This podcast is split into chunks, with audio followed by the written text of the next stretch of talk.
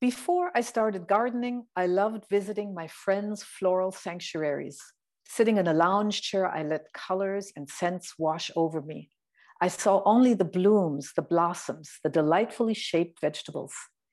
I'm a big city person, raised among brick and concrete, so it took me many years to believe that I too could learn to grow things. I started with can't fail flowers like daffodils and nasturtium, Gradually, I entered more deeply into nature's vast repertoire. This summer, I'm tending lilies and sunflowers, roses and poppies, carrots and parsley. And I've noticed a shift in my way of seeing.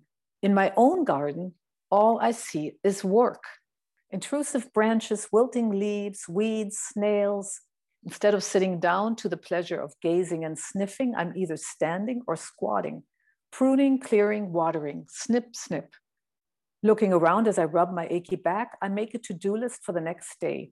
Even on my walks in Berkeley streets, I pluck foxtails and pinch off dead roses. I no longer visit plants for idle enjoyment. Gardening work pulls me into a different kind of satisfaction, especially the harvesting, cutting off lettuce leaves, pulling up onions, digging for potatoes. It's always the raspberries that make me happiest some displaying boldly, others hiding under leaves, all of them bursts of sweetness. Whether I pluck the berries in the morning or at dusk or by the light of the full moon, it's always a labor of love. The line between work and pleasure disappears.